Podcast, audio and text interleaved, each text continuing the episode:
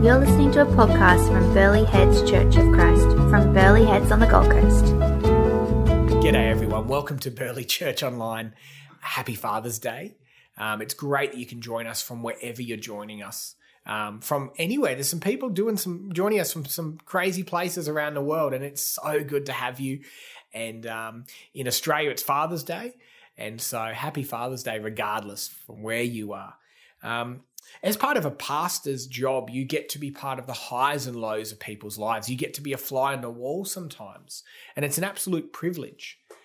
And um, this particular funeral, actually, I was a part of a couple of years ago, has stayed with me as I actually got to spend some time with a family um, the night before a funeral for their father.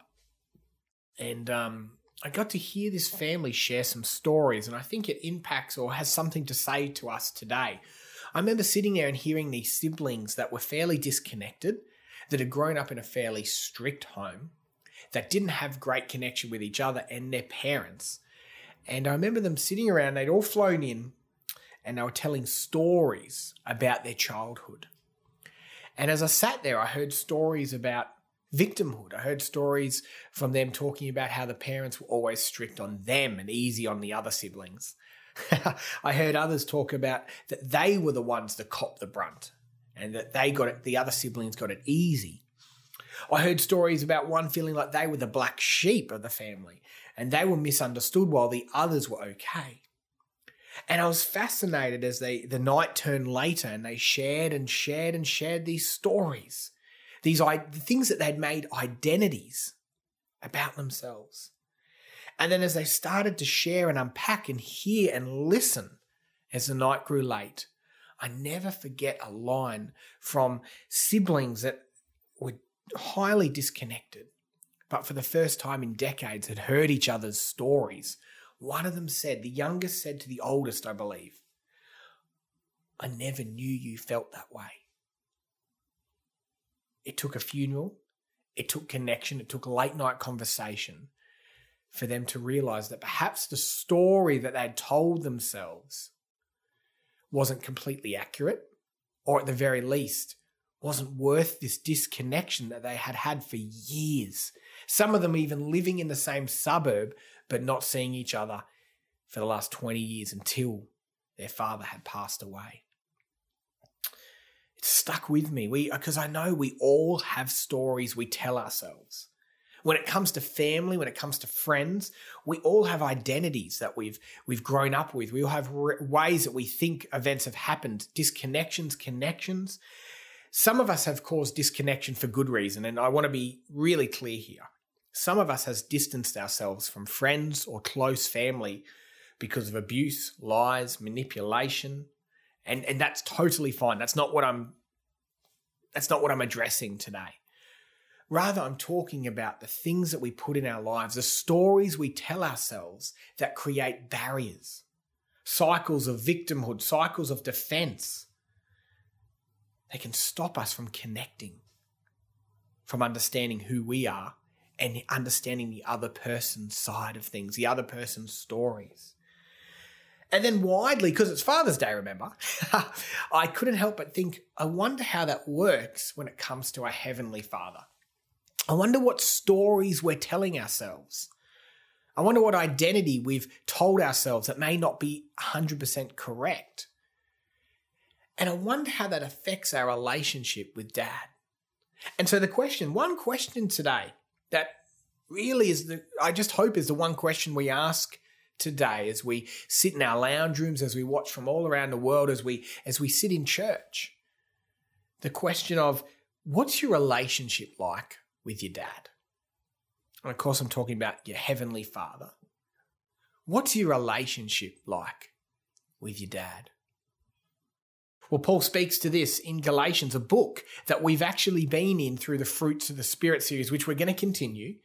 Um, but we get to unpack some more scripture this morning. So let me just encourage you, Galatians 3:23. Let me have a read of, yeah, this part of the letter to these people about their identity. Let's have a listen and then um, we'll unpack this a little bit. Now, before faith comes, we were held captive under the law, imprisoned until the coming faith.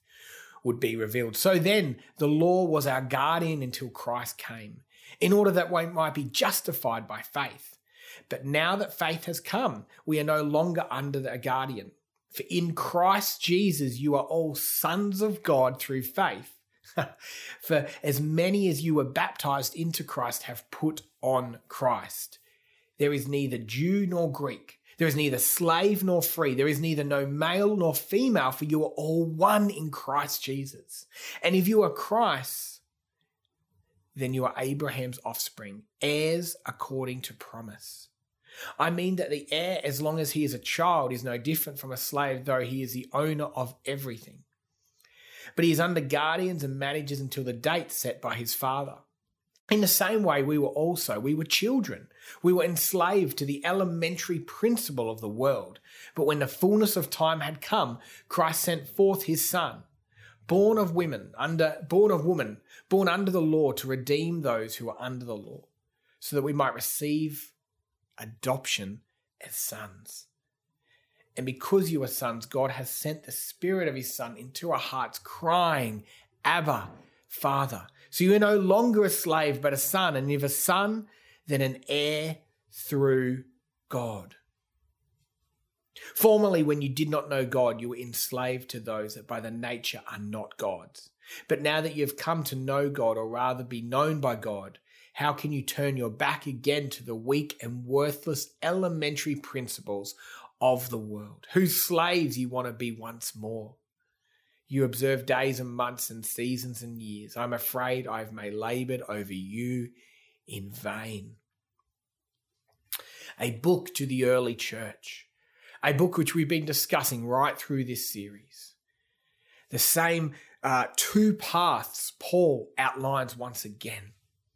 You can head down the path of control, forcing yourselves, trying, working, trying to be better putting rules and laws into place, forcing fruit, whatever that looks like, painting the roses red, faking it. Or you can let go of your sense of control and you can walk in the Spirit, practicing the ways of Jesus, not to perform, but to practice, grow, walk in and with the Father in this identity that Paul wants us to know. See, the writer here is addressing the two stories that we tell ourselves, if you like. One of disconnection. One group is telling themselves at this time that they need to work, they need to earn approval, they need to strive for the for dad's love. They need to tick boxes, they need to be busy doing stuff for daddy to love me. Paul challenges them with an alternative, a different story one that I think is really hard to grasp sometimes, if I'm honest. I'm speaking for me. But if it wasn't hard, then why is Paul writing a letter about it to a church? it's because it's I think it's hard. That we're God's kids. That he wants us to approach him. That he wants to be involved in all areas of our lives. Again, simple enough, but must be complex if Paul needs to write a letter to the early church reminding them of this. And I want to remind us again of this this Father's Day. You are sons and daughters. God has sent the Spirit of the Son into your hearts, crying, Abba, Father, you are no longer slave, but a son or daughter, an heir through God. So, my as per normal in this series of cultivating fruit, I want to talk about three encouragements today on how we can grow closer to Dad, or at least at the very least check our relationship with Him. Because how's your relationship going with your Father? three encouragements I want to give today. Number one, break the barrier of shame and build trust. Let me say that one more time my number one encouragement in walking in the spirit, in growing our relationship with dad, is to break the barrier of shame and to build trust. What do I mean, Steve? we can't help but project our own parental experience on God. It's actually completely natural and it's not, I'm not saying it's even bad. Whether it's been a father, a mother, a father type figure, or a church mentor, we can't help but put our experience of them, our earthly parents and mentors, onto God. Everyone does it. It's actually not that big a problem, except for what if you don't have a close relationship with your parents? What if they were abusive? What if they were absent? What if they were just not involved or interested in your life or strict or yeah, whatever it is? What if you had a Christian mentor and they were really average and made you feel guilty instead of working and walking with you? Now, they're very real, deep hurts, and we're probably not going to address them today, but I don't want to minimize them. But the reality is for the sermon today, and what Paul is encouraging us with, is the reality is those experiences aren't God. If your parents were distant, that isn't God. If your parents were abusive, that doesn't speak to God. God is not a broken person or even a broken church person whom has hurt you. God is God. Listen to some of the ways that the Bible, and there's so much, talks about God's character. Psalms 145, 5 to 7. I'll meditate on the glorious splendor of your majesty and your wondrous works. Men shall speak of the might of your awesome acts, and I will declare your greatness. They shall utter the memory of your great goodness and to sing of your righteousness. Old Testament verses there, speaking of his wondrous works. Psalms again, he loves righteousness and justice. The earth is full of the goodness of the Lord. Psalms 34 8, Oh, taste and see the Lord is good. Blessed is the man who trusts him. He's a God that can be trusted, the Bible tells us. He's a God that can be, we can put our faith into. He's not distant, is there in all aspects of our life. The Lord is good, a stronghold in a day of trouble, and He knows those who trust in Him. He knows you. God is not that absent Father. And the Bible is full of that. If you want to know, just Google why is God good or Google Bible verses on God's goodness. But that's all well and good if you believe the Bible. but what if you're sitting there today and you're like, Steve, I'm new to this. I don't believe the Bible. What do I do with that? What if you're unsure? Then they're just words, aren't they? if you believe the Bible like I do, then then they're powerful. But what if you don't? How do you know God's goodness? How do you know He's not the absent Father? Well, that's why we start each video every Sunday. That is why I'm going to do it to the point of annoying us, where we're going to ask as a church, at least our local church, what is God saying? What is God doing? We'll testify as a church in the big and the small. Why? Why do we do that? Because we don't just serve a God that was good for the people of the Bible. We serve, and if you ask anyone who has been in relationship with Jesus for an extended period of time, through bad and good, they will testify to the fact that God is good now too. it's not just the Bible. Jesus loves me, yes, I know, because the Bible and because his community for the last 2,000 years testifies. That's how we know it's so. This is why it's so important as a church that we tell the stories in the little, in the lots of the Father's goodness, because we can cast our own shame, our own disappointments with the people in our life that are broken. And with each story, with each Sunday, with each coffee, with each small table, with each sermon, with each time we open the Bible, we can build trust and a renewed identity and come closer. Not Him come closer to us, but us come closer to the Father. Break the barrier of shame and build trust. That's my first encouragement to build a good relationship with your Heavenly Father. Build that trust. Number two, break religion, build relationship with God. James 1:27 says this. Religion that is pure and undefiled before God, the Father is this: to visit orphans, widows in their affliction, and to keep oneself unstained from the world. We know God wants us to grow in His Spirit. We've been talking about that. We know He wants us to keep and not fall into the patterns, as, as James says, not unstained from the world. And then Jesus summarizes the entire law into loving God and loving each other. So you have James telling us that's what, if you have to have religion, that's what it should be helping the poor, the orphans, the widows. And Jesus telling us the one thing he wants us to do is love God and each other. Have a think about that. I'm oversimplifying it, I get that. But that's how the Bible explains what Christians do. And I've just summed that up in one paragraph. Now think about how much we've added 2,000 years of Catholicism, corporate church building. Some of this is amazing and creative and inventive practices, and some of this is dreadful. I'm talking widely here. We add so much stuff to the essential message of what we're meant to be doing.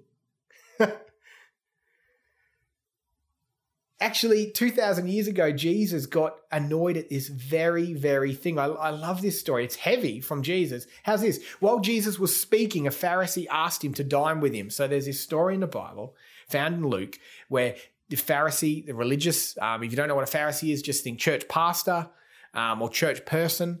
Um, uh, not quite the same, but let's go with that. Ask him to di- dine with him. And he went in, and Jesus reclined at the table. The Pharisee was astonished to see that, wait for it, he did not wash before dinner. And the Lord said to him, Now you Pharisees clean the outside of the cup and of the dish, but inside you are full of greed and wickedness. You fools, did not he who made the outside make the inside also? But give us uh, our alms, the, those things that are within, and behold, everything is clean for you. But woe to you, church leader, Pharisee, church person, for you tithe the mint and rue. So they say they he they make sure they tithe every bit of mint and rue and every herb, but you neglect justice and the love of God. Those you ought to have done without neglecting the others. Woe to, so he's not saying tithing's bad. He's not saying, oh, that's bad, but you can't not just concentrate on this and not do this. Woe to you, Pharisee, for you love the best seat in the synagogue and greetings in the marketplace. Woe to you, for you're an unmarked grave. and people walk over you without knowing it. Jeez, heavy. You're dead on the inside. Jesus also disliking sitting with the equivalent of the church leaders. And instead of them saying, Hey, Jesus, how come you can raise people from the dead? Instead of them being curious about his incredible teaching, instead of them just finding out where he gets his power from, instead of them finding out the miracles, all the things you think you'd ask Jesus, they get cranky at him because he didn't take his hat off in church. Oops, I mean, they got annoyed at him because he didn't wash his hands. How's that? All the things they should be worried about. And they worry about these little things. getting to a point because how often, church, do we personally and corporately put so much weight around the stuff that isn't even asked of us? We weigh ourselves down. Paul calls it slavery. We judge other people. I'm speaking from myself here. We bring in so much formality and process and religion. And we honestly do it for good reasons. I'm not even saying some of it's all bad, but we do it because we think God will love us more. God will bless us more. Daddy will like us. When He's never even asked for any of it, but to walk with us. And as James says, if you're going to have religion, at least make sure you're looking after the orphans, the poor, and being unstained by our culture. We've done bad things, yes. And yes, it causes shame and heartbreak. Yes, we're not perfect. But just trying to act, trying to create religion, trying to create all this, we're actually going back on the incredible grace of Jesus and the cross.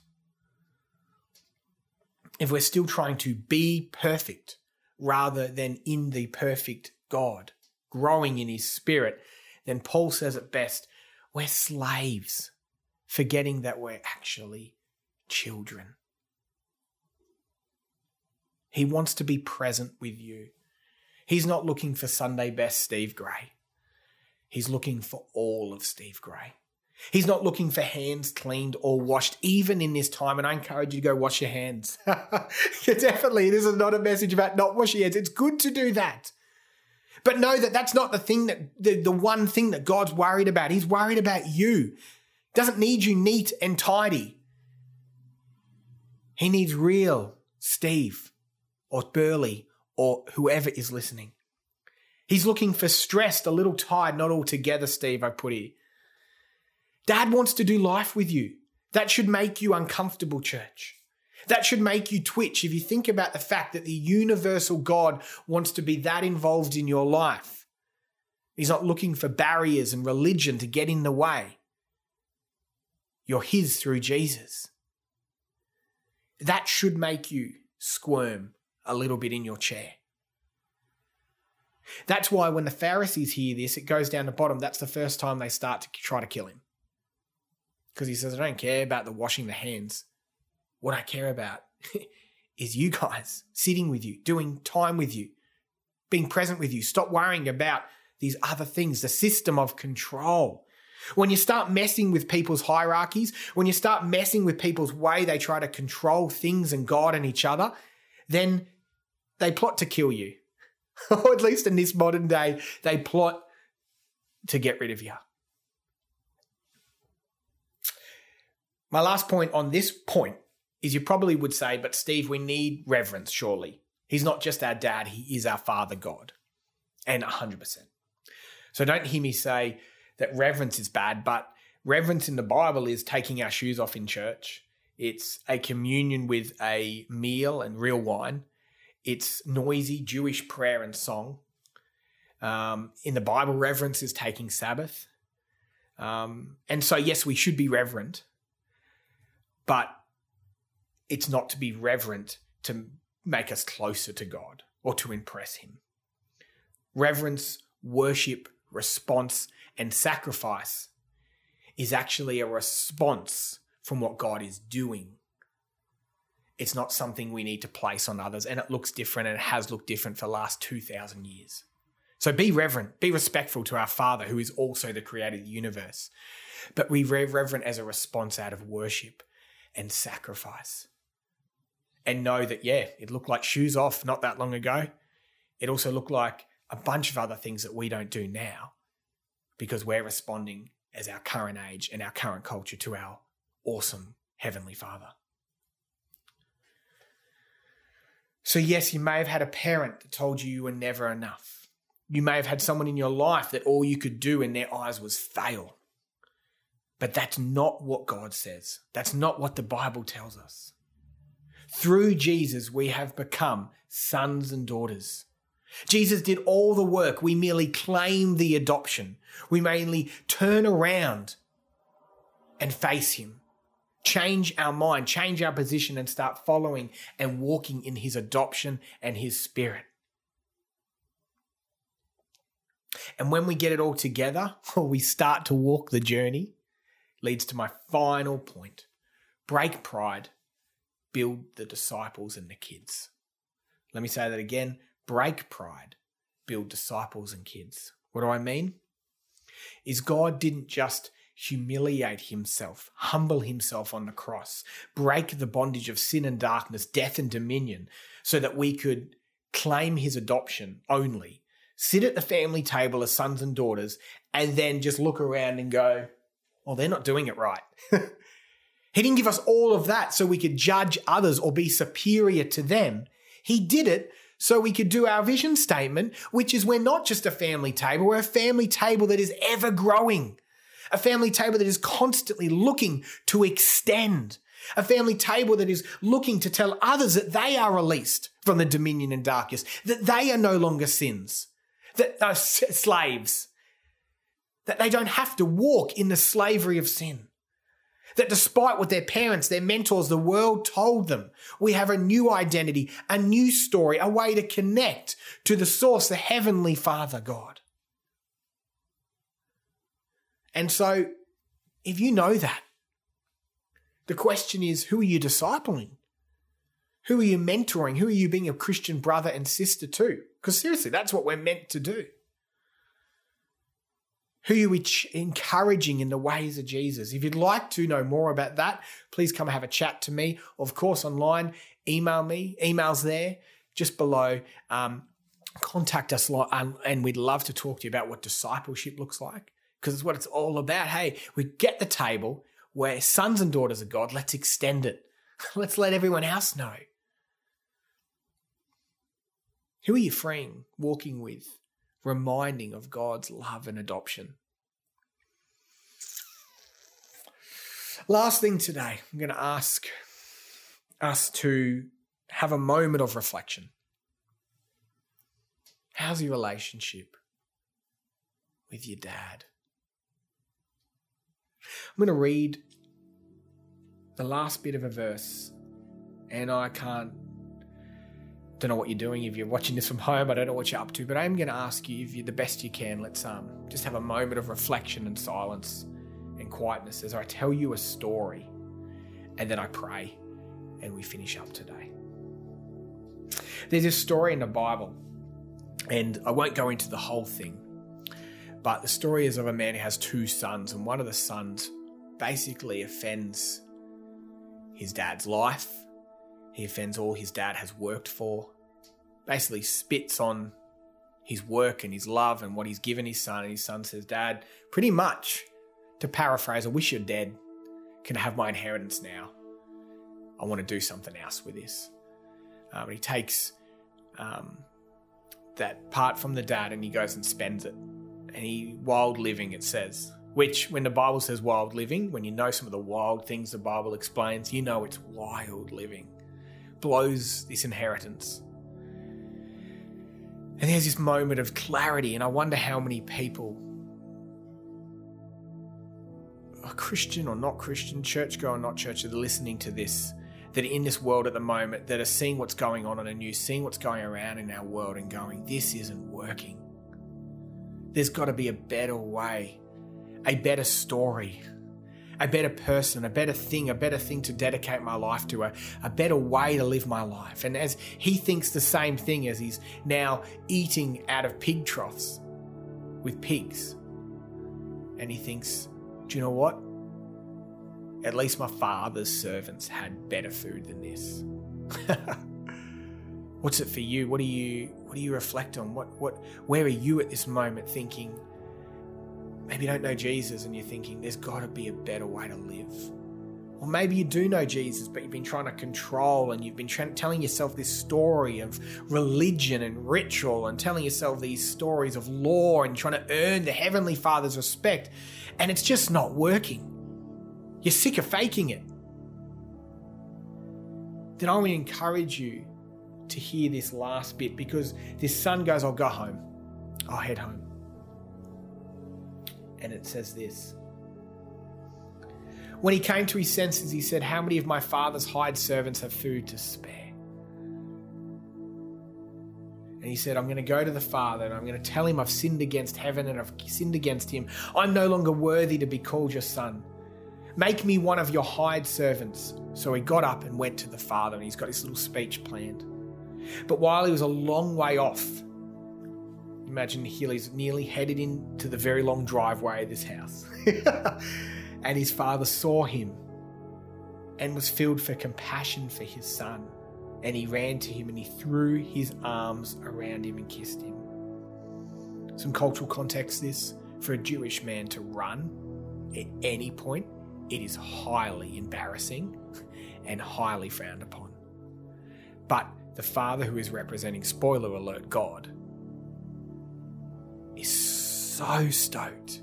He doesn't care about the ritual. He doesn't care about what others are saying. He doesn't care about the religion. He doesn't care about the things that you've done. Although they hurt him, of course. He cares that you come home, that you want to do life with him now. And so he runs to you Father God, our life, we pick up lots of identities. We pick up lots of things in our upbringing, we, we have experiences with mentors and parents and fathers and mothers and uncles and aunties. And we pick up all types of stories we tell ourselves. We tell they have all magic ways to earn their trust, earn, earn their respect. And then we approach God and we do the same thing. Lord, we strive, many of us strive so hard to please you.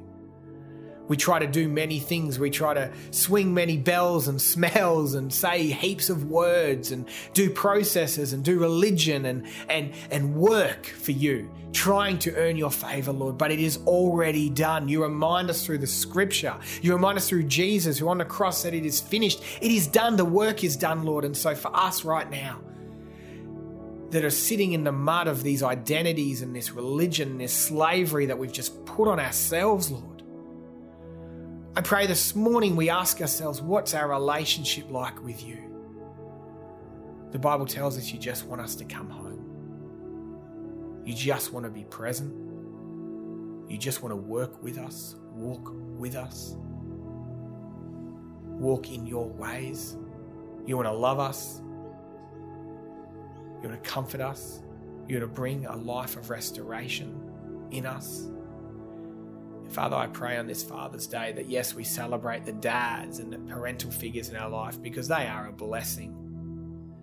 But we also celebrate the Heavenly Father, and may we actually reconnect with you this, this morning or this afternoon.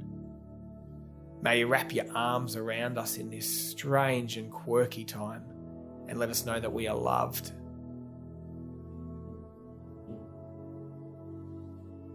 In Jesus Christ's name. Amen. Thanks for joining us today. If anything is stirred, we'd love to hear from you. If you'd love to comment, message, however it looks, reach out. We'd love to talk further. Thanks. See you next week.